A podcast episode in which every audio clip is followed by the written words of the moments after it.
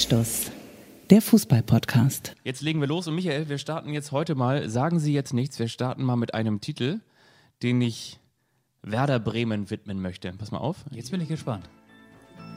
Ist er überhaupt so stark, wie er auch glaubt? Wer kann das sagen? Weißt du, was das ist? Achtung. Was mussten wir nicht alles überstehen und leben noch? Werder Bremen.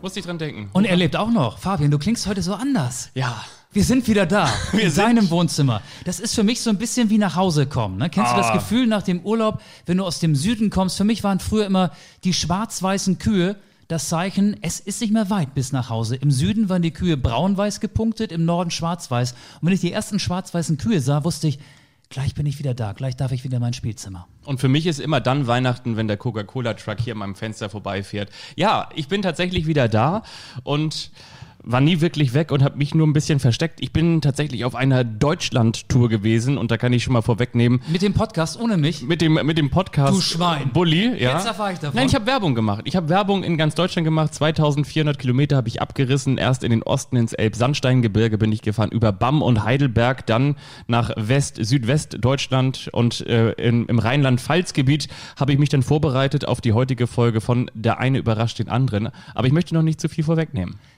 Du hast eine deutsche 2400 Kilometer, aber mit dem Auto, ne? Mit dem Auto? Nicht mit dem Fahrrad. Diesmal auch nicht gelaufen. Dir, dir wäre selbst das zuzutrauen. Ja. Nee, eine, eine Woche, äh, sieben Tage. Sieben Köpfe. Sieben Knöpfe äh, habe ich ähm, gebraucht, also Hose an, Hose aus, ähm, immer dieselbe.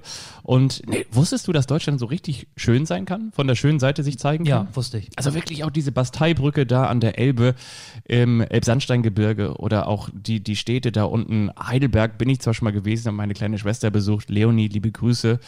Und, und Ich habe eine gute, Bamberg. eine gute toll. Heidelberg-Geschichte. Ähm, so, ja, ich, ich bringe sie mal eben. Ja, komm. Heidelberg. Es gab ja mal ein Länderspiel in, in äh, Sinsheim. Ne? Mhm. Äh, Das ist ja diese Stadt, in der die TSG 1899 Hoffenheim ihre Spiele austrägt. Bin ich übrigens zum allerersten Mal vorbeigefahren an der Dingsbums Zero Arena heißt die, glaube ich, jetzt, ne? Pre-Zero Arena. Pre-Zero, ja. Sie heißt noch nicht Dietmar Hopp Arena. Nee. Aber es gibt ja das Dietmar Hopp Stadion, da wo Hoffenheim früher gespielt hat, als Hoffenheim noch klein war, als Hoffenheim noch ein Amateurverein war. Aber ähm, Deutschland hat da mal gegen Peru gespielt, glaube ich. War es ein Vorbereitungsspiel auf die WM 2018? Ich weiß es nicht mehr genau. Auf jeden Fall waren wir da, also meine Kollegen und ich, die über das Spiel berichtet haben, in einem Hotel in Heidelberg untergebracht. Und als ich eincheckte, ähm, war eine chinesische Touristin mit einer Karte, ging an die Rezeption und sagte, ähm, können Sie mir bitte, also auf Englisch, äh, den Weg zu Neuschwanstein erklären?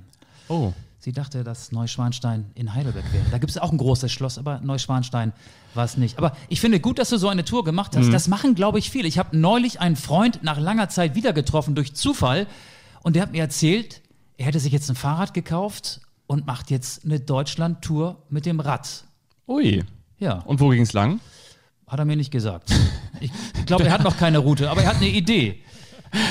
Dir gegenüber. Jeder Anfang braucht eine Idee. Aber absolut, jeder Anfang braucht braucht eine Idee und ähm, ja, das war wirklich ganz, ganz toll. Und ähm, ich bin übrigens auch dann noch weitergefahren, ähm, liebe Geschichts, äh, ich ho- ich hoffe, wir, ver, wir vergraulen euch jetzt nicht, wenn ihr euch für Fußball interessiert, denn ab sofort ist Anstoß natürlich jetzt hier der Geografie- und Wanderpodcast. Wanderlust mit Anstoß. Wir geben euch den Tipp und den Tricks äh, nach, nach Corona-Zeiten. Übrigens die Campingplätze. Ich bin mit so einem Auto, in dem man auch übernachten kann, unterwegs gewesen.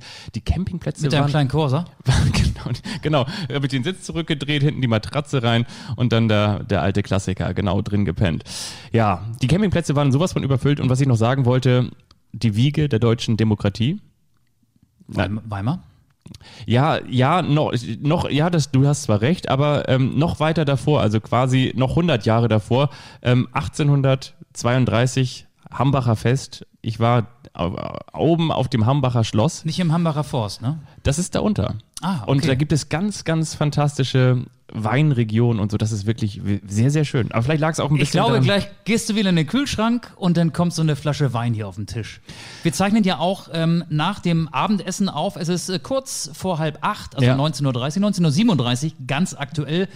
Und wir zeichnen am Montag auf, am 15. Juni 2020. 19.37 Uhr und damit wird es Zeit hier bei Anstoß für den Verkehrsservice. Vorsicht bitte hier auf der Barmbecker Straße zwischen Uhlenhorst und Barmbek liegt ein Kantholz auf der Straße. Was haben wir eigentlich vor? Also erstmal möchte ich noch eine Sache loswerden. Und Viel, ich habe mir die viel, mein Lieber. Ich habe eine Menge kurz nur, erlebt. die vergangene Folge habe ich mir angehört und da muss ich noch mal ganz kurz sagen, ich wollte noch mal ganz kurz reinhören. Ich habe ja, du hast mich ja angerufen in Telefonqualität. Ich wollte mal ganz kurz reinhören. Geht das von der Qualität oder geht es nicht? Ich fand, es ging nicht, aber vielen Es war grenzwertig. Es war grenzwertig. Aber wir haben gedacht, Ja. äh, liebe Community da draußen, wollen wir jetzt eine Woche aussetzen oder nicht? Wir Nee. fühlen uns ja auch verpflichtet und wir haben gedacht, nee, wir machen eine Folge, wird dann halt so, wie sie war, in Handyqualität. Ja, mehr war nicht drin. Ne? Aber heute ist eine ganze Menge drin. Ja. Und wir reden logischerweise über Fußball. Wir reden vielleicht auch ein bisschen über Fiete Arp. Krass, ne? Ist dir das aufgefallen? Der kann noch, der kann noch vier Titel holen. Uns Fiete. Warte mal. Der kann in dieser Saison noch vier Titel holen. also er kann sein Abi verteidigen. Er kann, Ich meine jetzt er kriegt seine Klammer sportlich, raus. Also sport, sportlich hochwertige Titel als Spieler des FC Bayern München. vier Titel. Ach so, okay, natürlich klar. Ja, ja, ja, klar. Wenn er zum Kader der Profimannschaft gehört, dann kann er noch DFB-Pokalsieger werden, dann kann er noch deutscher Meister werden, dann kann er wahrscheinlich noch mit der zweiten Mannschaft aufsteigen, aber er kann nicht mehr Torschützenkönig werden, oder? Na, die vier Titel sind, zwei hast du genannt, Pokalsieger, Deutscher Meister, Champions League-Sieger Oh ja. und Drittligameister. Und Die zweite des FC Bayern, aktuell Tabellenzweite in der dritten Liga, darf, weil sie eben die Zweitvertretung des FC Bayern ist, nicht aufsteigen, aber sie kann ja trotzdem Meister werden. Mhm. Fiete ab, das wird sein Jahr. Ich glaube auch. Aber, er kann nicht ähm, auf dem Marienplatz feiern, das hat der Münchner Bürgermeister verboten. Da sagt Fiete Schiete. Äh, wie viel hat er eigentlich getroffen? Du weißt das bestimmt, oder? Fiete Ab, der hat, glaube ich, nicht so häufig In der getroffen. ersten Liga gar nicht. In der ersten Liga gar nicht, da hat er, glaube ich, gar- maximal gar nicht gespielt. zweieinhalb in, Spiele in der gemacht. zweiten, weiß ich nicht, zweimal, dreimal oder so. Das kannst du gerne recherchieren. Mach ich. Ähm, ich fand übrigens auch so eine Meldung der vergangenen Tage. Wir werden auch noch sportlich, liebe Hörerinnen und Hörer. Josua Kimmich kommt als Wachsfigur äh, nach, ähm, ins, ins Wachsfigurenkabinett. Madame Tussauds in Berlin. Josua Kimmich wird da demnächst äh, ausgestellt. Neben dem Reklamierarm von Manuel Neuer, nehme ich mal an. Ne? Ist das wirklich so? Wo, wo wird er ausgestellt? Im Wachsfigurenkabinett? Madame Tussauds. Josua Kimmich. Warum? Die haben wohl eine Umfrage gemacht und da konnten die User bestimmen, welchen Fußballstar sie gerne als Wachsfigur sehen wollen. Und die meisten Stimmen sind Joso Kimmich zugute gekommen. Da wird sich natürlich wahrscheinlich Claudio Pizarro auch ein bisschen ärgern, oder? Josua Kimmich, ja, witzig. So, du suchst noch? Ja, aber das, das ist komisch, weil ähm, hier, der, der ist nicht im Kader der Hast du dein WLAN-Passwort vergessen? Nee, der ist nicht im Kader der zweiten Mannschaft geführt, sondern tatsächlich im Kader der ersten Mannschaft. Jetzt habe ich's. Pass mal auf. Ja, den komm. Ich tippe, er hat drei Tore in der zweiten, Man- für die zweite Mannschaft, also in der dritten Liga geschossen. Stimmt's? Und das ist genau richtig. Zehn Spiele, drei Tore. okay. Aber zehn Spiele auch nur, ne? Wahnsinn. Ja, der war auch zwischenzeitlich verletzt. Fabian, ich möchte mit dir ein Rollenspiel machen. Magst du Rollenspiele? Kommt drauf an, was du jetzt mit mir vorhast. Also wenn du jetzt diesen, diesen Maulkorb da rechts und diese Peitsche meinst, dann nicht. Ansonsten Komm, sag mal ja. kann ich ja hin und wieder auch mal in andere Rollen schlüpfen. Ja. Okay, pass auf. Das Rollenspiel geht so. Du bist Klaus Jasula Ja, und ich bin der Journalist, der die Fragen stellt. okay. Ja? Ja. Bist du bereit? Ja. Herr Jasula, welches ist Ihre Lieblingsfarbe? Gelb. Richtig. Ich bin Rekordspieler in der Fußball-Bundesliga, denn kein Spieler außer Thomas Heito vor mir, den ich aber jetzt am vergangenen Wochenende überholt habe mit meiner gelben Karte von Bibiana Steinhaus, hat mehr gelbe Karten in einer Saison kassiert. 17. Jetzt bist du übrigens wieder Fabian Wittke. Also Okay. Klaus Jasula, herzlichen Glückwunsch auch von uns hier nach Paderborn. Er ist der neue Gelbkönig der deutschen Fußball-Bundesliga. Und ähm, ich habe mir gestern noch bei Zeigler Wunderbare Welt des Fußballs angeguckt. Die haben so, eine, so einen Zusammenschnitt gemacht. Äh, Im Prinzip Best of gelbe Karten von Jasula. Also die meisten waren berechtigt. Das waren, ähm, die haben jetzt nicht alle 17 gezeigt, aber der flext die Gegenspieler auch um. Ne? Und da frage ich mich, ist das so diese, diese Härte, die Stefan Effenberg früher auch gezeigt hat, um mal ein Zeichen zu setzen, die Ärmel hochzukrempeln? Oder ist es auch vielleicht ein Beleg dafür, dass er einfach zu schlecht ist für die erste Liga und dass das Timing einfach auch nicht hinhaut und er zu spät kommt und dann einfach seinen Gegenspielern unwahrscheinlich wehtut? Das sah teilweise brutal aus, was der da gemacht hat. Wahrscheinlich eine Mischung aus beiden. Ja, Thomas Heito, muss man dazu sagen, war jetzt ja auch nicht derjenige, der. War polnischer Nationalspieler, der hatte schon ein gehobenes Niveau, ne? Ja, aber der jetzt auch nicht mit äh, fußballerischem ähm, Leichtsinn, möchte ich jetzt einfach mal sagen, geglänzt. Leichtfüßigkeit. Kennst du auch den Bruder von Klaus Jasula? Weißt du, wie der heißt? Das ist Jürgen. Jürgen, genau. Und Ja. weißt du, warum Klaus Klaus heißt und Jürgen Jürgen? Jürgen spielt übrigens auch Fußball, ist, glaube ich, ein bisschen älter, 35, spielt in der dritten Liga Also das- beim ersten FC Magdeburg. Weißt du, warum die Klaus und Jürgen heißen? Das sind ja seltene Namen. Die, äh, man muss dazu sagen, Deutsch-Albaner, ne? Also ähm, Deutsch-Albaner sind beide. Warum heißen die Klaus und Jürgen? Also das mit dem Klaus habe ich irgendwo neulich gelesen. Ich meine, das hat was mit, ähm, mit war das nicht Klaus Wusso? ja. Äh, Schwarzwaldklinik? Genau, Klaus Jürgen Wusso heißt er ja. Und die Großmutter von Klaus und Jürgen Jasula war offenbar ein großer Schwarzwaldklinik-Fan und somit auch ein großer Klaus-Jürgen Wusso-Fan. Und deswegen hießen die Kinder Klaus und Jürgen. Ja. Ich würde meine Oma gerne mal fragen, wenn sie denn noch lebte, was sie so damals äh, in den 70ern geguckt hat, als ich zur Welt kam. Ähm, Gibt es eine Serie, die Michael oder so? Nee, ich glaube, mein Name ist nicht durch eine Fernsehserie entstanden. Michael, nee. Nee, Nee. Wüsste ich jetzt nicht. Nee. also ich habe ja früher Nils Holgersson geguckt. Wenn meine Tochter mich eines Tages fragt, wie sie ihren Sohn nennen soll, dann müsste ich sagen Nils. Weil ich habe früher Nils Holgersson. Ach, das macht alles keinen Sinn. Nee, aber nee, ich muss ganz ehrlich was anderes sagen. Jetzt muss ich nämlich das Geheimnis lüften. Du fängst jetzt hier mit Nils Holgersson an, aber Michael Augustin, die wenigsten wissen das da draußen, ist auch ein großer Verfechter und ein langjähriger Gucker, Schauer der Lindenstraße gewesen. Also von Stimmt, daher ja, kann ja. eigentlich äh, oder können, können deine Kinder eigentlich froh sein, dass sie nicht Mutter Beimer heißen oder ähm, wie, wie sie da alle hieß. Oder hier, oder wie heißt der, ähm, wie heißt der dieser Mallorca-Fritze noch, der dann völlig durchgedreht ist? Ähm, wie heißt der denn noch hier? Ähm, Willi Hering. Ja. Ja, aber ich habe ja Töchter. ja, aber, stell mal, aber, aber dein, dein, dein Sohn der hätte safe Willi geheißen, oder? Nee, nee, Klaus, wegen Klausi Beimer. Ja, siehst du, Ja, ja. ja. Oder Lou, Lami Lou. Ja. Ludwig. Ja, ähm, Ich weiß auch nicht, warum ich Fabian heiße. nee, das wäre jetzt auch meine Frage gewesen, aber gut, wahrscheinlich, weil das so die Trendnamen waren. Ne? Du bist Jahrgang 84 Mhm. und ähm, weißt du, wer 1984 deutscher Meister war? 1984 deutscher Meister. Nicht Werder Bremen, oder? Auch nicht der FC Bayern. Borussia Dortmund? Köln? VfB Stuttgart. Stuttgart, okay. VfB Stuttgart. Nee. Ähm, ich möchte dir ein bisschen was von meinem Fußballwochenende erzählen. Ja, lass uns noch über gar Fußball nicht, reden. Liegt noch gar nicht so lange zurück. Wieso? Der VfB Stuttgart, deutscher Meister? Ja, ja, 84, stimmt. Hast ist auch recht. Fußball. Ja, Aber ist ähm, gut für die Quote. Ich habe hier übrigens ähm, ganz kurz noch, um einzuführen, wir haben ein bisschen hier ähm, was, was Sommerliches auf dem Tisch. Melone. Eine ne Wassermelone mit ein paar das Nüsschen. ist ja Essen und Trinken zugleich, ne? Zwei Fliegen mit einer Klappe geschlagen. oh, herrlich. Ist gut, ich habe meine eigene Gabel. Ja. Wir essen nicht von einer Gabel. Ich lege mir mal so einen Anstoßuntersetzer drunter, Oh. damit ich hier nicht deinen Tisch wieder voll kleckere, aber wäre ja dann auch nur Wasser. Die handsignierten Bierdeckel könnt ihr vor, zum Vorzugspreis von 39,95 Euro natürlich auch erwerben im Fanshop. Aber die hast du doch dann, als du durchs Elb-Sandsteingebirge gefahren bist, mit her bei heruntergelassenem Fenster so rausgeschmissen, Ja. ne? Einfach so zack, zack, zack. Einfach wie, gönnerhaft. Wie, wie Karneval, Kamelle, Kamelle, Kamelle. So flogen dann da unsere Untersetzer durch die Gegend. Ne? So ein bisschen auch wie Michael Jordan damals bei den Olympischen Spielen 1992 mit dem Dream Team in Barcelona ankam, wusste man, ich kann auch nicht langsamer als 80 fahren, als ich da durchs Elbsandsteingebirge gefahren bin, sonst würden die Fans mich aufhalten. Da habe ich einfach, die haben einfach nur so ein so ein Ding, das war mittlerweile so schnell wie so ein Ninja-Stern und steckte auch nur noch in den Köpfen der, der Sachsen.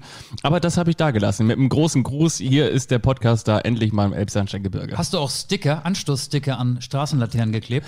Das ist übrigens wirklich interessant, wenn du da in Richtung Ja, hast du oder hast du fährst. nicht? Du hast jetzt- ja alles übergepinselt. Also sobald du da in den Osten fährst, ähm, also erst Sachsen-Anhalt und dann Sachsen, dann hast du entweder die Autobahnbrücken mit dem ersten FCM in Blau und Weiß Jürgen Jasula. und dann Magdeburg. später kommen nur noch die schwarz-gelben ähm, Dresden äh, äh, Autobahnbrücken sozusagen. SGD, Ja. Dynamo Dresden. Ja, ich möchte mit dir Dein über, Fußballwochenende, ja, komm. über auch einen Verein aus Ostdeutschland reden, Erzgebirge Aue. Nein, ich war gestern Reporter beim Spiel St. Pauli gegen Aue. Mhm. 2-1 für St. Pauli, wichtiger Sieg, Klassen halt noch nicht eingetütet, aber es waren ganz wichtige Punkte im Kampf gegen den Abstieg. Mm. Man hört ja sehr viel bei Geisterspielen und ähm, manche Sachen soll man vielleicht auch hören und manche nicht. Ich möchte dir jetzt von einer Geschichte erzählen, die sich wirklich auf dem Weg in die Kabine zugetragen hat. Jos Luhukai, St. Paulis Trainer, rennt oder, oder geht Henk Fährmann hinterher, seinem Stürmer, 2,1 Meter eins groß, schreit ihn an. Henk Fährmann hatte vorher ähm, ein Tor geschossen. Warum hat er den nicht abgehängt? Na, pass auf. Und dann schreit er ihn an. Wir sitzen auf der Pressetribüne, es waren noch ein paar andere Leute im Stadion, äh, Vereinsoffizielle, die übrigens auch immer mal wieder St. Pauli gerufen haben. Ich meine auch Oke Göttlich herausgehört zu haben, den Präsidenten des FC St. Pauli. Aber ich will jetzt nicht vom Thema abkommen. Just Luukai bölkt Henk Fährmann auf dem Weg in die Kabine. Halbzeitstand 2-0 für St. Pauli gegen Aue an. Du stehst da und tust gar nichts. So schreit er ihn an, hat jeder gehört. Beides sind Niederländer. Sie hätten sich also auch auf Holländisch unterhalten können. Ich frage mich, wollte er, dass wir das hören?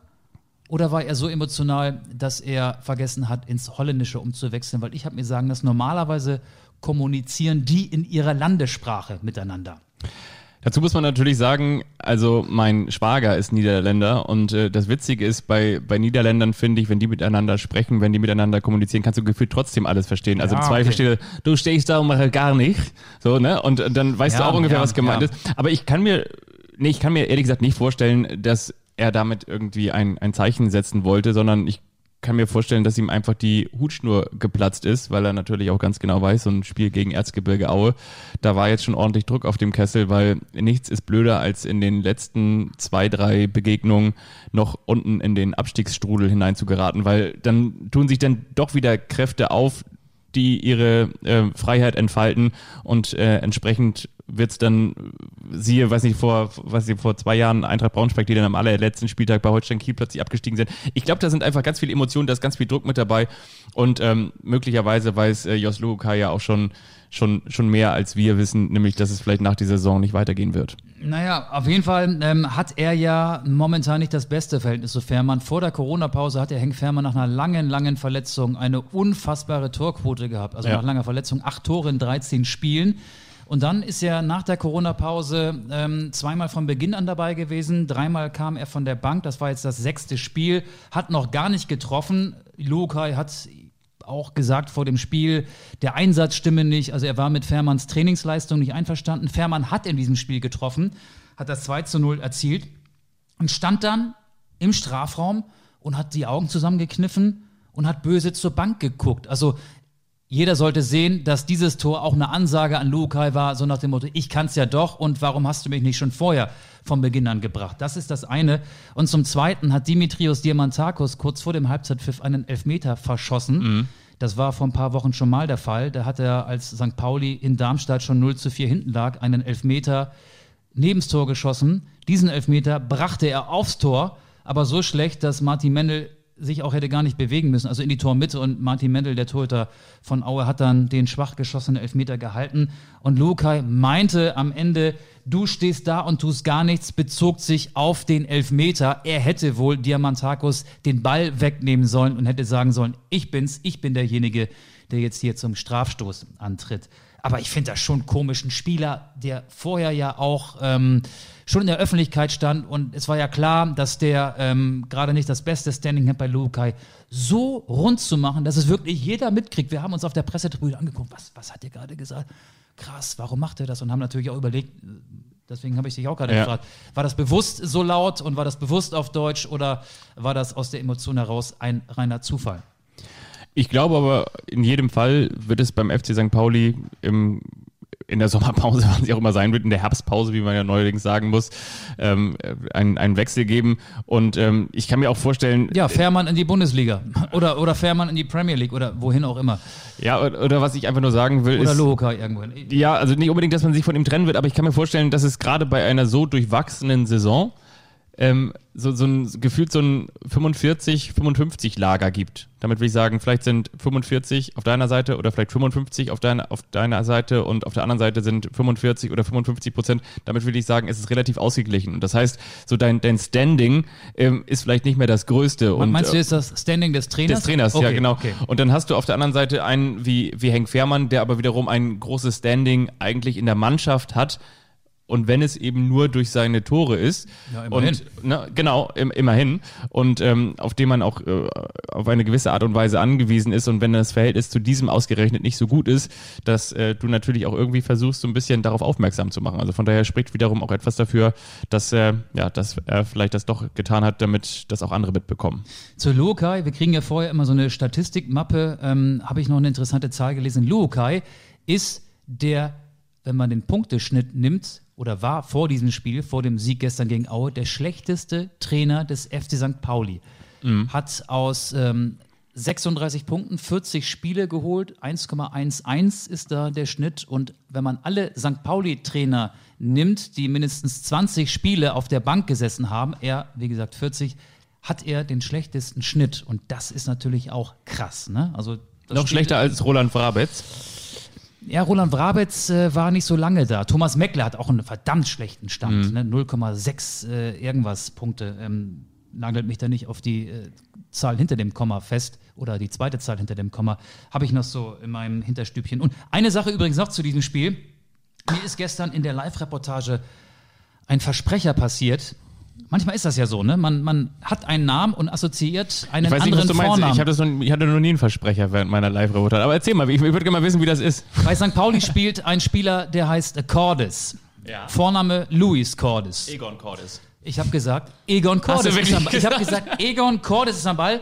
Und dann fiel es mir wieder ein und dann habe ich selber gelacht und habe dann ihn den Fehler korrigiert und habe gesagt, natürlich Luis. Und der Moderator hat mich danach dann nochmal drauf angesprochen. Bist du sicher, dass Egon Cordes nicht mitspielt? Habe ich gesagt, nee, ähm, der spielt nicht mit. Der ist ja wär, wäre ja längst zu alt. Der war ja früher mal Trainer beim HSV und Co-Trainer beim FC Bayern. Und als ich zu Hause war, habe ich überlegt, was hat Egon Cordes eigentlich noch alles gemacht? Der war ja auch bei Hannover 96, aber viel mehr wusste ich dann auch nicht. Was fällt dir, frage ich dich jetzt, zu Egon Cordes noch ein? Da muss man ja wirklich in die 80er, 90er Jahre zurückgehen oder ist das komplett vor deiner Zeit gewesen? Also der Name sagt mir natürlich etwas. Egon Cordes, klar. Aber Egon Cordes, nee.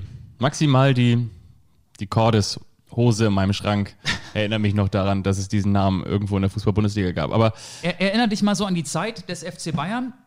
Jupp Heynckes war der häufiger Trainer. Er war so der klassische Co-Trainer von Jupp Heynckes. Ne? Und ist dann ja auch irgendwann Chef geworden beim HSV. Ähm, und bei Hannover war er auch, das wusste ich. Und ich habe aber auch nicht viel verpasst. Er hat außerdem, ich habe mir jetzt hier diesen Wikipedia-Eintrag nochmal aufgerufen, ähm, 1992 war er Trainer beim HSV und dann 93, 94 Al-Ali, dann Austria Wien, dann Hannover, dann von 98 bis 99 FC Luzern. 1999 hat er die iranische U23-Nationalmannschaft trainiert. Oh ja. 2001 bis 2002 Al-Khalei, ich hoffe, ich habe es richtig ausgesprochen, und von 2002 bis 2003 FC Gatt. Da weiß ich nicht, in welchem Land äh, sich Gatt befindet. Ähm, also es war nicht die ganz große Trainerkarriere. Und dann bin ich noch mal ein bisschen weiter runtergegangen. Und beim HSV, ich, ich möchte dir das mal vorlesen, das ist wirklich witzig, ähm, warum er beim HSV entlassen wurde. 92, das war so die Zeit, ähm, ja, kurz nach der Wiedervereinigung, Thomas Doll ähm, war nicht mehr beim HSV, den haben die Hamburger ja nach der Saison 90, 91 für 15 Millionen D-Mark äh, an Lazio Rom verscherbelt, damit sie äh, überhaupt die Kohle in die, also die, sie brauchten Geld, um Überschüsse zu erwirtschaften, sonst hätte der HSV wahrscheinlich damals die Lizenz nicht bekommen. Und Egon Cordes hier steht's. Nach nur einem halben Jahr, in dem drei Siege, acht Remis und acht Niederlagen für seine Mannschaft zu Buche standen, wurde er am 21. September 1992 entlassen. Der Entlassung ging Cordes Forderung an den HSV-Manager Heribert Bruchhagen voraus, die fünf Spieler Thomas von Hesen, Harald Spörl, Frank Rode, Jörg Bode und Carsten Kober nach einem Disco-Besuch zu suspendieren. Und jetzt wird's witzig. Eine anschließend von der Vereinsführung veranlasste Abstimmung der Mannschaft über ihren Trainer fiel jedoch mit 14 zu 3 gegen Cordes aus, was das Ende seiner Hamburger Zeit zur Folge hatte. Wie Sehr schön. Wie, wie geil das ist, ne? Stell dir mal Ja. vor, äh, der Trainer greift durch Ja. und dann, dann fragt der Manager ähm, die, die Spieler, Hat er recht? "Wa- was haltet ihr von, Ja. von Cordes? Lass uns mal abstimmen. Und dann 14 zu 3 gegen Cordes. Ja, Cordes, du bist weg. Hat keinen. Zweck mehr mit dir. Ja, schon, schon, schon witzig. Finde ich gut. Hatte der HSV damals nur 17 Spieler, frage ich mich. 14-3 oder haben sich die anderen enthalten? Also fünf der 14 waren ja die fünf Disco-Gänger wahrscheinlich. Ja. Die anderen waren wahrscheinlich die Reservisten. Mich würde interessieren, wer waren die drei, die für Cordes gestimmt haben? Also Falls ihr das jetzt hört, Egon, Meldet euch gerne. Oder Lumpi Spörl, Ja. wenn du vielleicht zuhörst, ähm, dann sagt uns gerne Bescheid. Oder Heribert Bruchhagen, vielleicht hört auch er zu. Aber die, die, die, die Tatsache, wir stimmen jetzt mal ab. Ja. Was meint ihr? aber so eine witzige, so eine ähnliche Geschichte, ich musste jetzt gerade nochmal drüber nachdenken währenddessen, so eine ähnliche Geschichte hat Denk mal mir ein mal, bisschen nach. Ich esse mal hier Melonen. hat mir Thorsten Lieberknecht mal erzählt, und zwar im Trainingslager mit Eintracht Braunschweig damals in Chiclana de la Frontera. Und zwar war ähm, Thorsten Lieberknecht ja unter anderem früher auch bei bei, bei, bei, bei Mainz 05, meine ich, ne? Mit, mit, mit Eckart und unter Eckart Krautzun. Bestimmt. Und ähm, da, da gab es auch so, so geile Situationen mit Eckhard Krautzun und da hat er irgendwie so sinngemäß gemacht, äh, wenn ihr irgendwie nicht wollt, äh, mitmachen wollt, was ich hier sage, dann, dann stimmen wir ab, äh, dann, dann stimmen wir halt ab in Zukunft, wie wir das hier machen. Und dann stand er in der Kabine und hat gesagt, wer ist der Meinung, dass wir das so machen, wie ich das sage? Und dann haben sie irgendwie sich so drei gemeldet, so sinngemäß. Und wer ist dafür, dass wir es nicht so machen? Haben sich 30 irgendwie gemeldet, also gegen ihn gestimmt. Und hat er gesagt so, nee, das machen wir jetzt doch nicht so. Und dann ist er wieder rausgegangen und hat dann wieder irgendwas gesagt. Also zu Eckhard Krautzun gab es damals auch ganz tolle Geschichten. Ich habe so ein bisschen den Ein Eindruck, bisschen Demokratie schadet nie, hat sich Eckart Krautzung gedacht. wenn wir jetzt über Egon Cordes, Eckhard Krautzun und Thorsten Lieberknecht sprechen, dann müssen wir auch wirklich, glaube ich, in der TikTok-Generation überhaupt gar nicht mehr für diesen Podcast werben. Also, jetzt haben wir 25 Minuten um, wir müssen uns auch noch so ein bisschen dem aktuellen Fußball widmen, oder? Pass auf. Oder hast du noch einen? Nee, nee, das ist auch aktueller Fußballer. St. Pauli gegen ähm, Aue von gestern. Ähm, Aber, aber sowas. Aber die Hörer warten jetzt darauf, dass wir jemanden anrufen. Ich glaube, die Katze können wir aus dem Sack lassen. Wir rufen jetzt bei Egon Ko Nein, wir rufen niemanden an. Wir, Sondern bei Thorsten Lieberknecht. wir rufen heute niemanden an. Äh, unsere Anfragen sind versickert. Ähm, und ich möchte auch mal sagen, wen wir angefragt haben. Wir wollten unter anderem Robin Gosens für diese Folge haben.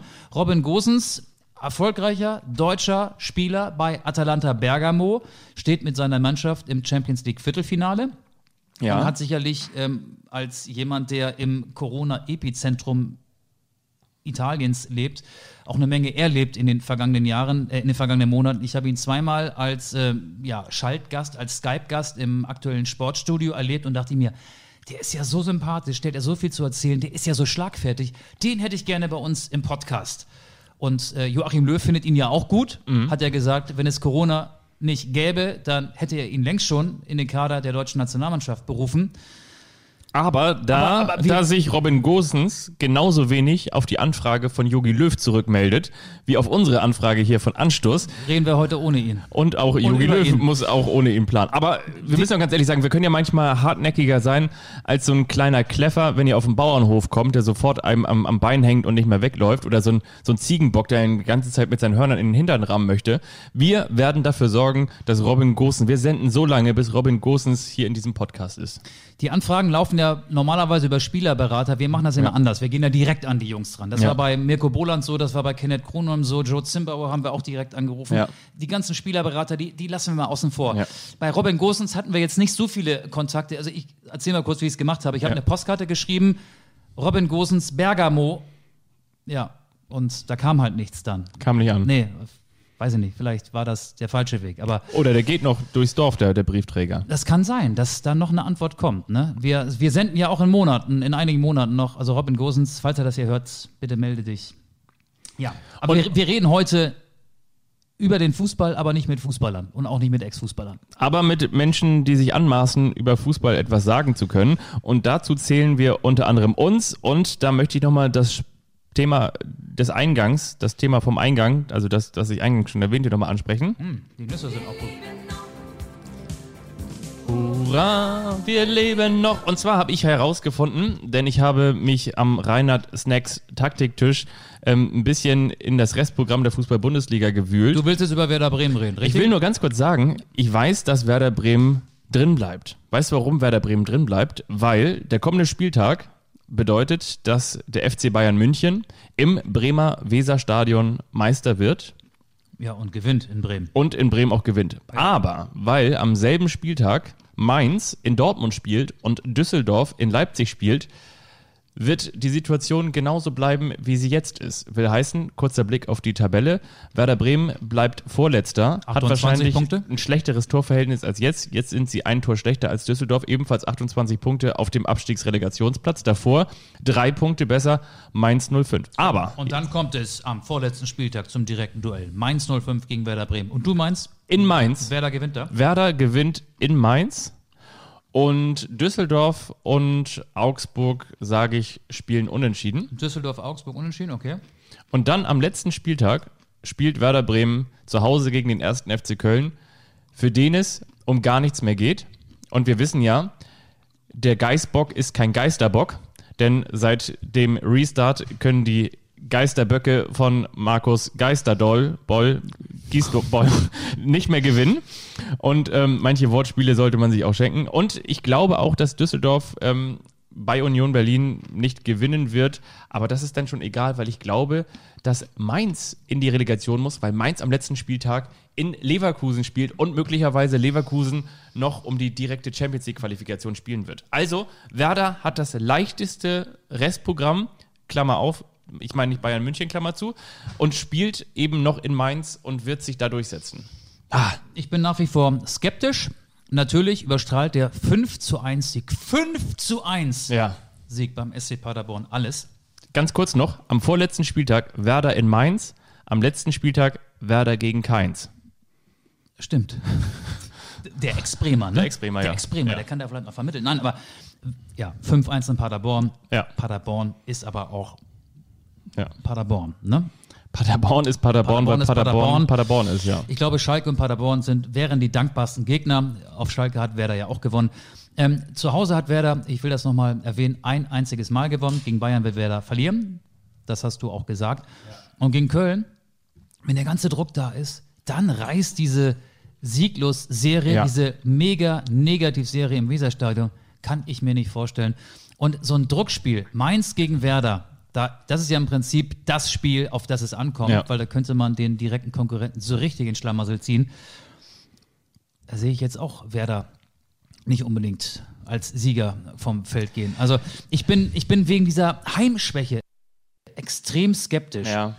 Aber weißt du, was ich glaube? Am letzten Spieltag, am letzten Spieltag, auch wenn die Corona-Lockerungen noch nicht weiter ähm, ausgearbeitet oder ausgeweitet worden, so muss man es eigentlich sagen, äh, werden sein, ähm, wird es so sein, dass am Osterdeich, pass mal auf, da- am letzten Spieltag, wenn Werder noch die Möglichkeit hat, auf den Relegationsplatz zu springen, wird es am Osterdeich wieder Spalier geben. Dann wird es wieder irgendwas, irgendwas wird es geben. Ich, ich bin mir sogar ziemlich sicher, dass die häufig ja auch ähm, Claudio Pizarro steht dann Spalier. Ja, politisch korrekten Werder-Fans werden da am Osterdeich irgendwie was machen und ähm, ich sag dir, das wird, das wird die Mannschaft. Willy Lemke und Claudio Pizarro. Genau, die drei äh, Bremer Stadtmusikanten. Und hier, wie hieß der noch, dieser alte ähm, Ailton heißt der Alte. Franz Böhmert? Nee, der lebt nicht mehr, oder? Lebt er noch? Franz Böhmert, du weißt, wie ich meine, ne? Nachdem halt die Straße da benannt ist. Mhm. Ja, ja. Lebt Franz Böhmert eigentlich noch? Naja, auf jeden Fall, Willy Lemke lebt noch und Claudio Pizarro Gott sei Dank auch noch. Also ich glaube, pass mal auf, am letzten Spieltag, Claudio Pizarro in seinem allerletzten Spiel seiner Karriere schießt gegen, und das Gegen- wissen natürlich alle, gegen seinen ehemaligen Club, ne? Gegen, gegen den ersten FC Köln trifft er und Werder bleibt drin. Ich glaube, das wird so ein, ein Nervenspiel. Und wer da, ich glaube, wer da verkackt ist gegen Köln. Und dann steigt Werder ab, direkt. Oh, da hast du mich jetzt aber. Ich, ich bräuchte jetzt den Tabellenrechner, das kriege ich jetzt im Kopf nicht alles, ähm, alles zusammen. Ähm, Dabei hängt hier doch, dabei hängt hier doch die, die Kicker-Stecktabelle an der Wand. soll, soll ich jetzt mal eben hier auf dem Bierdeckel den Klassenhalt von Werder Bremen belegen oder widerlegen? Also mit der Punktausbeute, die ich jetzt da prognostiziert habe, null gegen Bayern, einer in Mainz und vielleicht äh, einer gegen Köln, das wären dann noch zwei. Reicht nicht. Nee, reicht nicht. Mm -mm, ich bin skeptisch. Ich habe mich übrigens gefragt, äh, die, die Meisterschaften, ne, die, die, die Werder im, zuletzt geholt hat, die waren ja übrigens auch nicht im Weserstadion. In München war eine. In 2004. München und davor in, in Stuttgart, oder nicht? Dann sind sie doch 92, nee, 93 ist Werder Meister geworden, ne? 92 ist, ist Stuttgart. Und 88. Genau. Was, was war 88? Wo sind sie da Meister geworden? Weißt du das noch? Das weiß ich nicht mehr. Aber ich meine, da, damals war es Da hatte. Kalle Riedle sein erstes Werder-Jahr. Der kam von Blau-Weiß 90 Berlin Mhm. und hat sofort gescored. Siehst du. Und ich glaube, das letzte Mal, dass Werder an einer Meisterschaft direkt beteiligt war am letzten Spieltag, das muss 2009 in Wolfsburg gewesen sein. Kann das sein? Dass sie damals Meister wurden? Ich glaube, Wolfsburg hat am letzten Spieltag 4-1 gegen Werder gewonnen. Nee, Wolfsburg hat, ähm, hat viel höher gegen Werder gewonnen. Wolfsburg 5-1? hatte, hatte vorher die Bayern ähm, mit diesem Grafitsch-Hackentor ähm, ja, aus dem Stadion geschossen. Ja. Und das war sozusagen der Startschuss für die Meisterschaft. Wolfsburg ist ja in der Saison mit Felix Magath als Trainer als Hinrunden Neunter Ja. am Ende Erster geworden. Wahnsinn. Ja. Aber So. ihr merkt, es wird langsam vage. Wir werden langsam ungefähr. Wir können ja auch nicht in die Glaskugel gucken Nee. und ähm, spult mal zurück in die letzten Folgen. Unsere Prognosen, die treffen auch nicht immer zu. Deswegen habe ich mich jetzt so ein bisschen schwammig verhalten. Nein, ich habe ja gesagt, dass ich skeptisch bin. Ich glaube nicht, dass Werder Bremen drin bleibt. Okay. Wollen, wollen wir jetzt noch die zweite Liga durchkauen oder macht das keinen Sinn, weil jetzt ja am Dienstag und Mittwoch auch die 32. Spieltage in der ersten und zweiten Liga stattfinden? Soll ich dir mal sagen, wie ich aus meinem, das, das ist vielleicht so ein kleiner Mini-Übergang in Richtung zweite Liga. Aber wir wollen das ja auch gar nicht großartig machen. Aber wie ich aus meinem Urlaub zurückgeholt wurde, gestern Abend, ihr kennt das, man kommt so ein bisschen spät nach Hause, man weiß, man muss am nächsten Tag arbeiten. Ich musste ja heute arbeiten beim Norddeutschen Rundfunk. Ich habe auch heute gerne gearbeitet beim Norddeutschen Rundfunk. Aber da parkte ich gerade gestern meinen Wagen Das hast ein. du eben noch anders erzählt. Da parkte ich noch meinen Wagen ein und ähm, kam so ein bisschen mit hochrotem Kopf, so die, die letzten äh, Sporttaschen so aus dem Auto rausgeräumt, äh, guckte ich dann so aus der Tür und wem lief ich in die Arme? Martin Harnik. Was? Ernsthaft? Ja, Martin Harnik. Der wollte auch Gestern Abend. Und weißt du, was Aufkleber haben oder? Ja, genau. Bei dir. Der hat gesagt, Mensch, du wohnst doch hier irgendwo, habe ich gesehen, da komm doch mal vorbei. Nee, der war mit wahrscheinlich seiner Freundin oder mit seiner Frau, ich weiß gar nicht, in welcher Lebenssituation der ist. Auf jeden Fall war der auf dem Weg und äh, war schon recht spät ähm, auf dem Weg in Richtung Alster. Und weißt du, was ich mich da gefragt habe, mal ganz im Ernst? Müssen die nicht eigentlich alle in Quarantäne sein? Nein. Nein, das war nur vor dem ersten Restart-Spiel. Die können machen, was sie wollen. Die können zu fünft im Auto fahren. Ähm, wie Ja, aber ich meine- die Sp- äh, Sp- einige Spieler von Hannover 96 getan haben. Aber das Ding ist Aber doch, das ist dann wiederum verboten. aber wenn du denn doch jetzt ah, in, ich sag mal so, in der, zum Beispiel in der Hamburger Abendsonne, in der Hamburger Abendsonne an der Alster spazieren gehst Wenn dich dann einer anniest. Und es ist inzwischen wirklich gefühlt egal. Mir ist es persönlich nicht egal und ich bin da auch ein bisschen vorsichtiger, glaube ich, als vielleicht alle anderen. Aber es ist gefühlt momentan wirklich egal, ob du beim Hamburger Hafengeburtstag bist, auf der Kieler Woche oder auf der Travemünder Woche oder ob du abends an der Alster spazieren gehst. Da sind so viele Menschen, dass du eigentlich denkst, okay, Corona ist vorbei. Und dann sind doch auch eigentlich die Geisterspiele egal, weil Martin Harnik, der da dann spazieren geht, und ich will ihn jetzt auch gar nicht, weil er total nett gegrüßt hat, weil er mich irgendwie auch erkannt hat, weil ich natürlich viel mit ihm zu tun hatte aus Hannover 96 Zeiten und so Hast weiter du und gesagt, so fort. du, du jetzt in Hamburg? Nee, aber wir haben uns aber, wir Man haben, sieht ja gar nichts von dir. Hast du schon ein Tor geschossen? Dann sagt er, ja, zwei. ja, wir haben, na, wir haben uns auf jeden Fall kurz unterhalten. Zwei, das sind ja fast so viele wie Fiete Ab, hast du dann gesagt. Du bist gemein. Er könnte fast mittlerweile der Vater von Fiete Arp sein. Ne? Vater ab. Vater ab, ja. Aber ich habe mich das nur gefragt so und äh, wie gesagt, ich will das jetzt gar nicht an äh, Martin Harnik statuieren, aber eigentlich ist es doch gefühlt egal, ob du momentan ähm, die, die Mannschaften da über so einen Hygieneweg ins Stadion schleust, wenn die sowieso im, im Feierabend in, in jedem Bistro in irgendwelchen Nobel-Italienern sitzen dürfen und da dann essen, dicht gedrängt und ja. Oder? Die, ja, es sollen ja auch die Hygienestandards gelockert werden. Auch auf der Pressetribüne gestern bei St. Pauli gegen Aue, ähm, das ist ja auch eine neue ähm, Vorgabe der DFL, müssen keine Masken mehr getragen werden. Wenn man sich äh, von den Plätzen erhebt, zur Toilette muss oder sich, äh, keine Ahnung, irgendwo anders rumtreibt im Stadion, in den Bereichen, in denen sich Journalisten rumtreiben dürfen, dann musste man eine Mund- und Nasenmaske aufsetzen und wir müssen die Spieler auch nicht mehr mit dieser Maske kommentieren. Ähm, das war ja meine große Befürchtung, bevor ich mein erstes Spiel hatte vor einigen Wochen. Ähm, ja, da ist einiges gelockert worden. Ähm, das Konzept ist ein bisschen schräg noch, hat mit der Lebenswirklichkeit nicht mehr ganz so viel zu tun. Du kommst ja auch gar nicht in diese Interviewsituation. Die Interviews sind ja immer noch so, dass man als ähm, Radioreporter oder auch als Fernsehreporter auf der Tribüne sitzt, ähm, in ein Mikrofon reinspricht und gefühlt 30 Meter Luftlinie entfernt äh, steht der Spieler und spricht in ein Mikrofon, das an einer, an einer langen Angel hängt und sucht mit den Augen den. Hattest du so eine Angel dabei? Ähm, nein, ich habe äh, gestern keine Interviews geführt. Mhm. Äh, das hat auch damit zu tun, dass wir ähm, am Sonntag als öffentlich-rechtlicher Sender gar nicht die Rechte haben. Und Okay. es ist so gewesen, ich kann dir sagen, wie ich an die Interviews gekommen bin. Es findet eine Pressekonferenz statt mit Ja. beiden Trainern. Ähm, und die Pressekonferenz wird auf dem Facebook-Kanal oder bei Zoom dann auch live den Journalisten äh, zugänglich gemacht. Man kann dann darüber Fragen stellen. Äh, man kann den Pressesprechern die Fragen schicken, per WhatsApp beispielsweise. Ähm, aber man ist nicht im Raum selber. Und die Pressekonferenz schneidet man mit und hat sie dann, wenn man Audio Files davon braucht, so wie wir Radiojournalisten. Ähm, das ist äh, noch die Realität. Äh, Fußball im, im Corona-Zeitalter. Aber das wird sich ja möglicherweise dann auch in der kommenden Saison hoffentlich ändern, wenn sich die Corona-Zahlen dann auch weiter so stabil im niedrigschwelligen Bereich halten. Und ich habe übrigens gerade herausgefunden, dass in China, habe ich heute in den Nachrichten gehört, wieder erste Corona-Fälle zutage Peking getragen wurden. Ja. Ähm, zwar nur auf einem Markt. 20, 30 Stück. Und zwar deshalb sage ich nur, weil in dieser Stadt, glaube ich, äh, weiß ich, rund 20 Millionen Menschen leben. Aber trotzdem wieder ähm, neue, neue Fälle, ne? Ich wollte dir auch noch von dem Promi erzählen, den ich neulich getroffen habe. Also wir können sagen, die, diese Fälle schwimmen nicht davon, ne? Ale Dieter.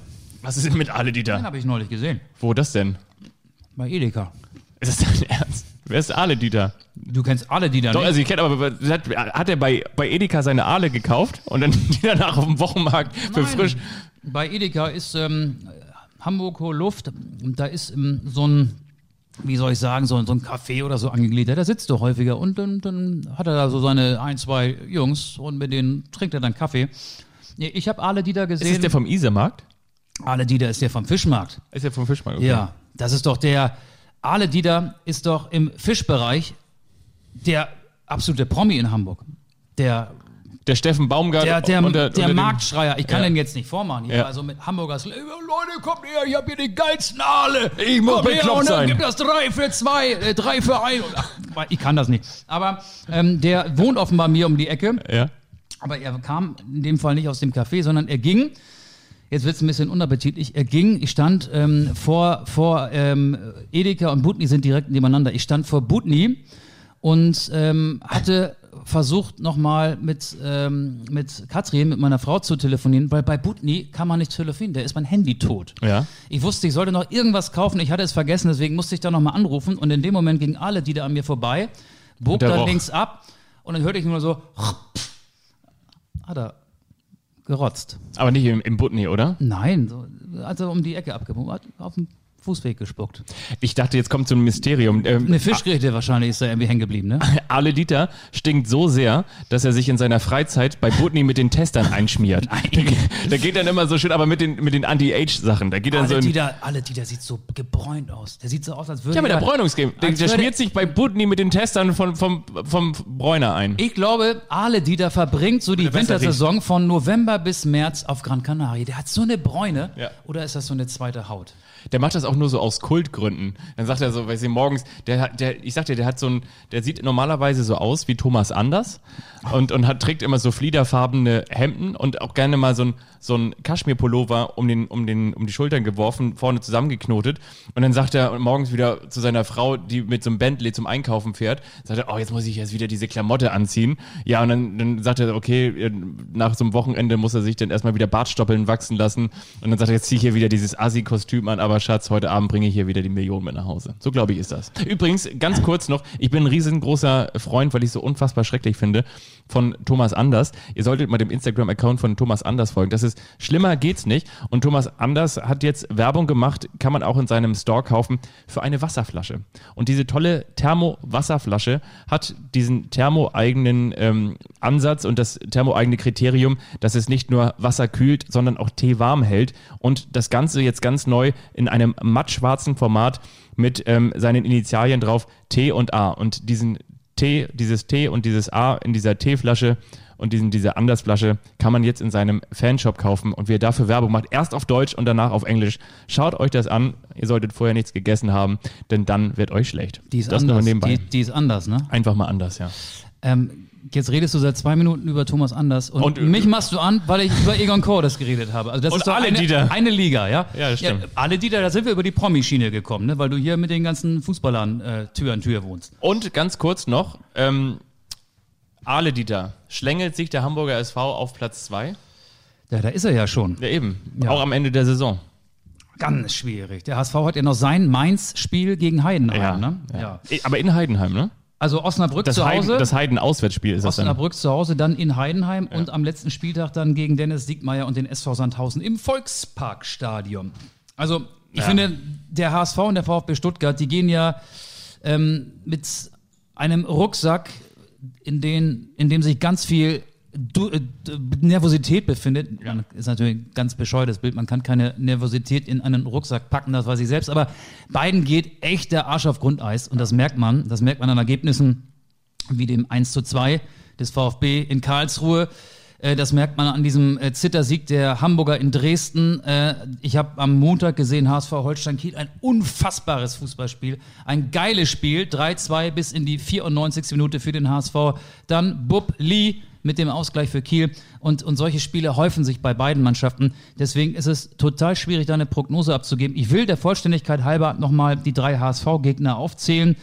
32. Spieltag, also jetzt in der Woche gegen Osnabrück zu Hause, dann in Heidenheim und dann zu Hause gegen Sandhausen. Der VfB Stuttgart spielt jetzt Mitte der Woche schon gegen Sandhausen, hat dann ein Auswärtsspiel in Nürnberg und hat am letzten Spieltag Darmstadt zu Gast. Ja, der HSV hat einen Punkt mehr. Ich, ich sag, mm, ja, ja, vielleicht hält der HSV Platz zwei. Bielefeld steigt auf. So sehr wage ich mich dann aus dem Fenster. Die jetzt auch irgendwie so ein bisschen die Torschusspanik bekommen. Die, die, die Meisterflatter. Die Meisterflatter. Ja, ich merke halt auch, dass meine Prognosen oftmals an der Realität vorbeigehen. Was hältst du davon, wenn wir der eine überrascht den anderen spielen? Ja, ja. Sehr Hältst, gerne. hältst du was von? Okay, das ist unsere Rubrik, die äh, Stammhörer kennen und die neuen, die wir an dieser Stelle auch nochmal herzlich Oh ja. begrüßen. Die lernen Sie jetzt kennen. Äh, Fabian hat sich was ausgedacht, womit er mich überrascht und ich habe mir was ausgedacht, womit ich Fabian überrasche. Guck mal, jetzt klingelt hier mein Telefon. Da gehe ich jetzt aber nicht ran. Ähm, dann soll ich mal anfangen? Oder möchtest du das, möchtest du anfangen? Ja, du mal. kannst auch gerne anfangen. Dann kann ich hier nämlich das ein bisschen vorbereiten. Willst du nebenbei noch telefonieren? Und Ja, dann, Okay, pass auf. Wir, wir waren ja bei, wir waren ja bei Klaus Jasula. diese Nüsschen, ne? Ja, lecker. Du könntest es wissen, weil die Namen, auf die ich hinaus will, waren jetzt natürlich wegen der 17. gelben Karte von Klaus Jasula wieder präsent am vergangenen Bundesliga-Wochenende. Also, Klaus Jasula hat jetzt 17 gelbe Karten in einer Saison, das ist Rekord. Ich möchte hier von dir jetzt wissen, die fünf Rekordhalter, es geht um die Gesamtanzahl aller gelber Karten, also die Gelbkönige. Ja. Es ist schwierig. Ja. Ich verlange nicht von dir, dass du die fünf Namen in die richtige Reihenfolge packst, aber fallen dir, wie viele von diesen fünf, auf die ich hinaus will, fallen dir ein? Du meinst sozusagen die Top 5 der Evergreens, der Ever Yellows? Genau, die Ever Yellows. In der Bundesliga-Geschichte. Ja, also- die Spieler mit den ja. meisten gelben Karten, wenn man alle zusammenzählt. Also, ja, Jasula ist ja klar, Haito. Nee, nee, nee, du hast das nicht verstanden. Das ist, das, ich habe mich, glaube ich, missverständlich ausgedrückt. Jasula hat 17 gelbe Karten in einer Saison. Ich bin doof. Ich, ich möchte von dir wissen, alle gelbe Karten. Jasula ist ja erst ein Jahr in der ersten Ach Liga. so. Spieler, die da vielleicht acht Jahre oder zehn oder zwölf oder 15 Jahre gespielt haben. Die aber, ja, okay, aber wahrscheinlich. Gesamtanzahl aller gelber Karten. Ja, okay. Und wer ist da in diesem Ranking vorne? Wer ist Zweiter, Dritter, Vierter, Fünfter? Du, Also das muss ja jemand sein, der A, viele Bundesligaspiele gemacht hat und B, möglicherweise auch Abwehrspieler ist. Ich sage jetzt einfach mal, ist Jens Nowotny da drin? nein, Na, schade. Ist ähm, Mladen Kristajic da drin? nein. Ist, ähm, oh, wer war denn immer noch so ein Gelbsünder? David Jarolim da drin? Gut. Ja, Echt? Mhm. Ist Stefan Effenberg da drin? ja. Auch nicht schlecht, ne? Weil der auch so lange gespielt hat. Ist ähm, Andi Möller da drin? Nein. Lodder? Auch nicht. Auch nicht, war der immer so ein fairer Spieler. Ähm, wer hat denn noch in der. Lodder war zu lange in, in Italien. Ist Valerier Ismail da drin? Auch nicht. Lucio? Auch nicht. Ähm, Se Roberto? Auch nicht. Der doch nicht. Soll ich auflösen? Du hast ja schon zwei genannt. Und Gib mir das- noch mal einen Tipp. Ho, ho, Hochverrat. Hollerbach. Ja, stimmt. Bernd Ja. Hollerbach war, stimmt, der war auch mal so einer. Ja, ja, klar. Und, Und- Harald Spörl auch noch. Nee, aber äh, zwei Tipps gebe ich dir noch. Ähm, André Panadic. sein Vater, Ingo Hertz. nee, pass auf. Sein Vater heißt so ähnlich wie der Schreiner. Oder er heißt auch so ähnlich. Frank Reiner? Ja. Und, Dein Vater ist so ähnlich wie und Schreiner. denk mal an geile Heavy-Metal-Matten. Die Frisur hatte er, Harry Koch. nee, die Frisur hatte er eigentlich seine komplette Laufbahn und er trägt sie immer noch mit Würde. Heavy Metal Matte und die Frisur. Olaf, nein, nicht Olaf Marschall. Nee. Ähm, Wenn du einen Lolli kaufst, dann hast du auch einen Lutscher. Thorsten Frings? Ja. Wirklich? Ich löse mal kurz auf. Also, Stefan Effenberg ist Spitzenreiter dieser Statistik. 114 gelbe Karten in 370 Bundesligaspielen. Zweiter ist tatsächlich David Jarolim. 96 gelbe Karten in 318 Spielen. Dritter Bernd Hollerbach. 93 gelbe Karten in aber nur 222 Spielen. Wenn der 370 Spiele gemacht hätte, dann wäre er garantiert Rekordhalter. Vierter Thorsten Frings, 402 Spiele, 92 gelbe Karten. Fünfter Frank Greiner, 330 Spiele, 89 gelbe Karten. Das stimmt. Finde ich gut. Ich bedanke mich recht herzlich für diese wirklich wertvolle Information. Und ganz im Ernst, mit zwei war ich gar nicht so schlecht, oder? Komm. Ja, also das ist schwierig. Also Effenberg wusste ich und die anderen, Hollerbach hätte ich da auch reingetan und die anderen, mit nur Worten, die wäre auch gar nicht so schlecht gewesen, weil der hat, der hat viele rote Karten. Ja. So. Der eine überrascht den anderen.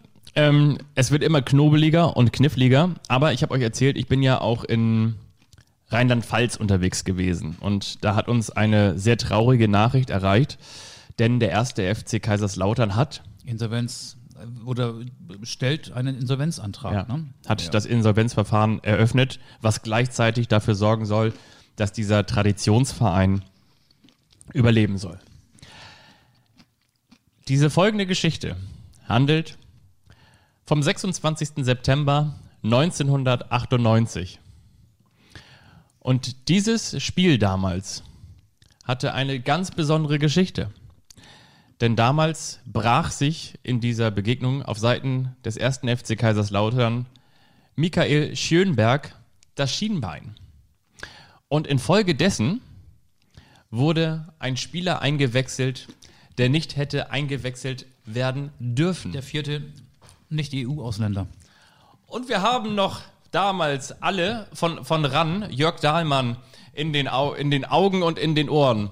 Der sagt, wie konnte mir, altem Trainerfuchs, das passieren? Und jetzt Otto Rehagel, da wechselt er ihn ein. Und schauen Sie mal, oben rechts am Bildrand, Hanni Ramsi, Hanni, Hanni ruft er, Hanni, und jetzt geht er, und jetzt humpelt er, Hanni Ramsi. Sollte eine Verletzung vortäuschen, ne? Sollte eine Verwe Ver Ver Verletzung vortäuschen. Der alte Ägypter. Gehen wie ein Ägypter, haben schon die Bengals gesungen. Walk like an Egyptian, ganz genau so ist es. Und ich möchte von dir wissen, lieber Michael Augustin, du hast natürlich völlig recht, es geht um den Wechselfehler von König Otto Rehagel. wissen, wer kam, ne? Ich möchte nicht wissen, wer kam, sondern ich möchte tatsächlich wissen, welche vier Nicht-EU-Ausländer hier gemeint sind. Ein Tipp. Honey, Honey, habe ich dir schon gesagt. Ein, ein, ein habe ich dir schon gesagt. Honey. Hani Ramsi, Ja, Pascal Ojikwe, der wurde eingewechselt. eingewechselt. Richtig. Ähm, Und wer spielte noch beim ersten FC Kaiserslautern? Neben Hanni! Oben, schauen Sie mal! Jetzt, jetzt, jetzt geht er noch und jetzt humpelt er! Abwehrspieler, Innenverteidiger, ne? Sehr gut. Sein Nebenmann. Ähm, ich komme nicht drauf. Ich meine, wenn ich ehrlich bin, auch ein Ägypter. Nee. Nee? Samir? Mit dem Nachnamen? Samir Ismail. Fast. Ibrahim. I Samir Ibrahim. Der isst zu viele Nüsse hier. Und ein, an einen, auf den kommst du auch noch. Und zwar hat dieser kleine freche Brasilianer Ratinho. immer gesagt, ist doch alles Cocolores. Das Mäuschen, Ratinho. Natürlich, Ratinho. Ja. Vollkommen richtig. Und zwar 1998. Und damit haben wir jetzt auch die letzten jungen Hörer verloren. Damals der Wechselfehler von Otto Rehagel. Und den kennen jetzt auch nur noch die wenigsten. Ähm, damals Kaiserslautern gegen Bochum. Kannst du dich auch noch an diese RAN-Zusammenfassung erinnern von Jörg Dahlmann? Mit diesem, mit diesem dicken Fan auf der Tribüne. Und unser Freund hier, der ist eingeschlafen. Und jetzt ist er auch wieder wach. Was war passiert? Damals haben diese Spielzusammenfassungen auch noch gefühlt so zehn Minuten gedauert, ne? Ja, geil. Ähm, Jörg Dahlmann hat ja eh immer ähm, drei Minuten Spielszenen Ja. und sieben Minuten Tribüne, Trainerbank. Ne? Also das war ja, aber das war ja auch so ein bisschen das RAN-Konzept. Ne? Also Show. RAN hat ja spätestens RAN, wenn nicht sogar schon anpfiff, den Fußball in den Show-Bereich. Ich, ich, muss, ich muss ganz ehrlich sagen, heutzutage, ich hoffe, das, das sieht mir keiner krumm, ich bin heutzutage nicht mehr der allergrößte Fan von Jörg Dahlmann, aber ich muss auch ganz ehrlich sagen, damals zu Randzeiten fand ich seine Spielzusammenfassung genial. Ich meine, ich war damals 1998, da war ich ein kleiner Junge ähm, und habe mich zum ersten Mal so richtig mit, mit, mit Fußball auseinandergesetzt. So, ne? Also das war wirklich so die, die Zeit, wo ich mir jedes Panini-Album gekauft habe und bis zum letzten Sticker äh, alle Flohmärkte abgegrast habe oder die, die Kioske oder Tante Emma-Läden. Und ähm, ja, da habe ich mich auf, auf RAN gefreut und ähm, habe das dann gesehen.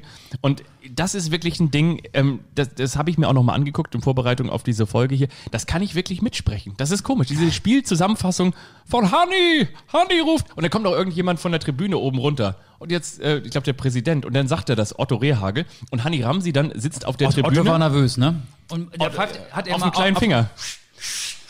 Ich kann mir das richtig vorstellen. Ich Und, und, und Hani Ramsi, der dann auf der Bank Platz nimmt, neben, glaube ich, Marco Reich. Und hat sich dann auch kaputt gelacht, Hat ne? sich dann, oh, jetzt Genau. lacht er, der Hani, der war gar nicht verletzt. Was für eine La Laien-Schauspielertruppe. Ja. Ich war übrigens mal bei RAN ähm, zu Gast, also als Zuschauer. Ach, Quatsch.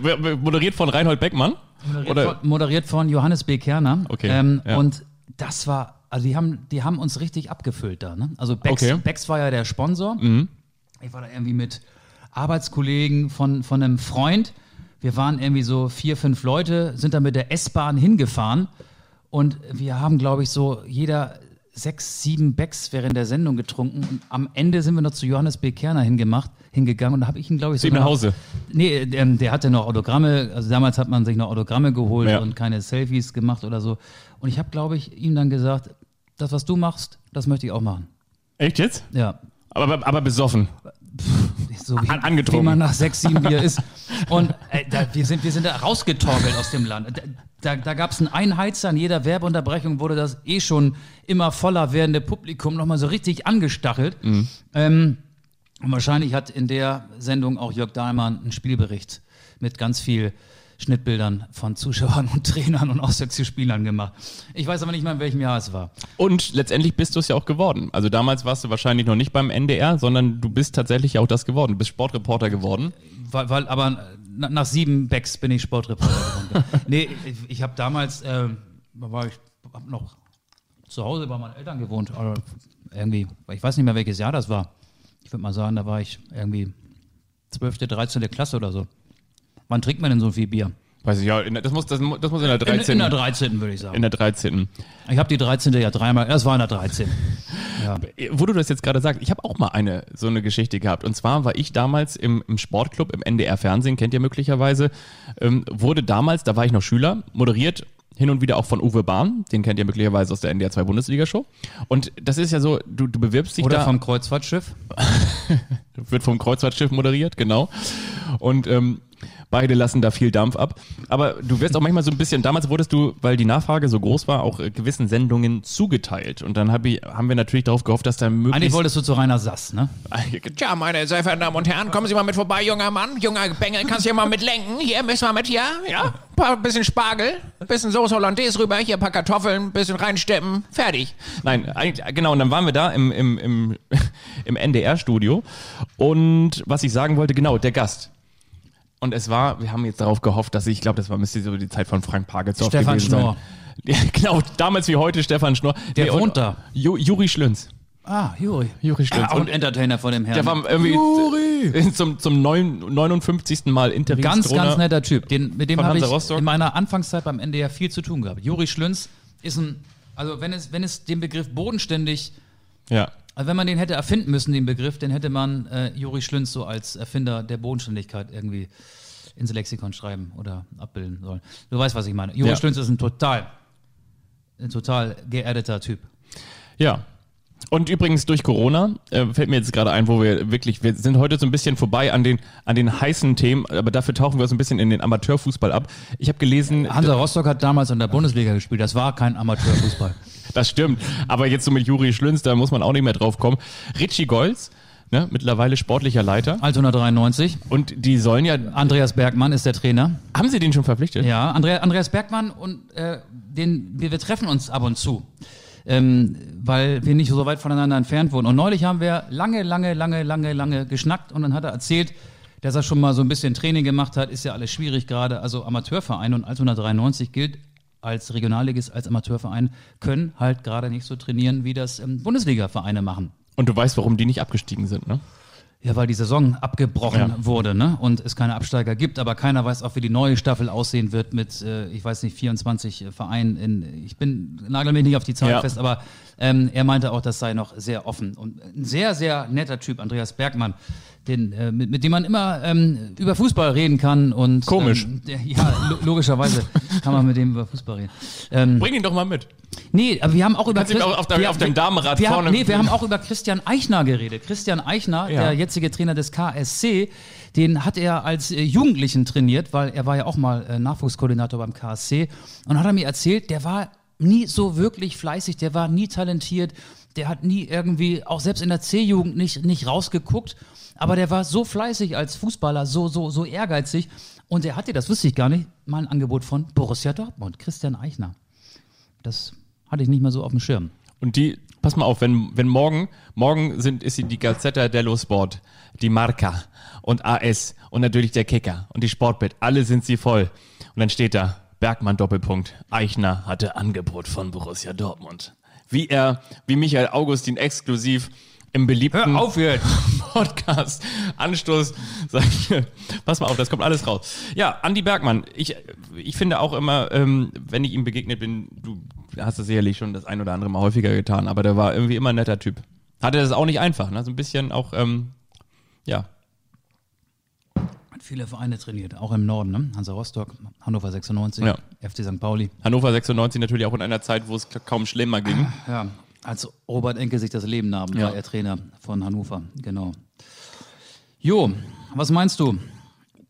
Wollen wir jetzt über die Melonen herfallen? Die Nüsse sind leer. Du hast die, genau. Ich könnte noch, Dann, ähm, aber würd ich habe nichts mehr zu erzählen. Außerdem könnt ihr auch noch mal nachlesen auf ndr-das.de und jetzt das Rezept und auf Videotexttafel 874 gibt es das auch noch mal zum Nachlesen. Wir schalten wieder rüber mit einem leichten Zitre, was sommerliches zu Bettina Tietjen ins Studio Rote Sofa. Machen Sie es gut. Nein, auf, auf Instagram gibt es uns weiterhin. Ähm, wir werden euch wieder mit äh, fleißigen, kniffligen Quiz die Woche und die Tage nerven. Wir gehen natürlich jetzt auch in den Saisonendspurt, bevor wir dann äh, Anstoß in euren Lieblings-Autokinos auf die Leinwand bringen. Und äh, wir haben viel mit euch vor. Und bleibt dran, bewertet uns sehr gerne, äh, stellt uns eure Fragen. Wenn ihr hier Bierdeckel haben wollt, schicken wir die weiterhin gerne raus, schickt uns eure Adressen und bleibt uns gewogen. Was wollte ich noch sagen? Was ich noch von meiner Deutschland-Tour mitgebracht habe, ich habe mir zwei Gedanken gemacht. Zum einen, kennt ihr jemanden da draußen? Nein, ich meine jetzt nicht, der Corona hat, sondern der schon mal in einer Autobahnkirche gewesen ist. Ich nicht. Ich habe mich gefragt, wer, wer, wer geht in eine Autobahnkirche? Hab mich wirklich gefragt. Aber wahrscheinlich halt Menschen mit einem starken Glauben. Trucker, Sollen sie auch gerne machen. Und- Fernfahrer. Fernfahrer. Ja, klar. Ja, wahrscheinlich. Aber ich habe über die gehört, dass die andere Glocken läuten lassen. Aber das ist eine andere Geschichte. Und die zweite Frage, die ich mir noch gestellt habe, ähm, im Urlaub, ich, ihr merkt, ich pack die wichtigen Themen an. Und zwar, wenn ihr euch ein Brötchen macht mit Mettwurst oder mit Geflügelwurst oder mit sonst einer Wurst, und dabei esse ich ja gar nicht mehr so viel Wurst, eigentlich kaum noch oder gar nicht, dann hat es ja eine bestimmte Dicke, wenn die vorgeschnitten ist. Aber bei Fleischwurst, dieser schönen Gutfried Fleischwurst, da schneidet man das immer drei bis viermal so dick ab. Wer war der Erste, der bestimmt hat, dass man Fleischwurst so dick abschneidet und die andere Wurst so dünn? Franz, Franz Josef Strauß. Meinst du? Ja, glaube ich schon. Also von daher, wenn ihr die Antwort habt, wer war der Erste, Oder der die Hans, Fleischwurst... Hans Wurst. Das war Hans Wurst. Ja, möglicherweise. Also ihr merkt, ähm, die heißen Themen kommen immer zum Ende der Sendung. Von daher, dranbleiben lohnt sich. Auch nächste Woche geht es bei uns wieder um die Wurst. Auf Wiederhören. Tschüss. Tschüss.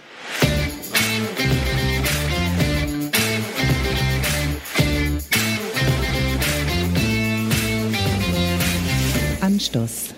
Der Fußball-Podcast.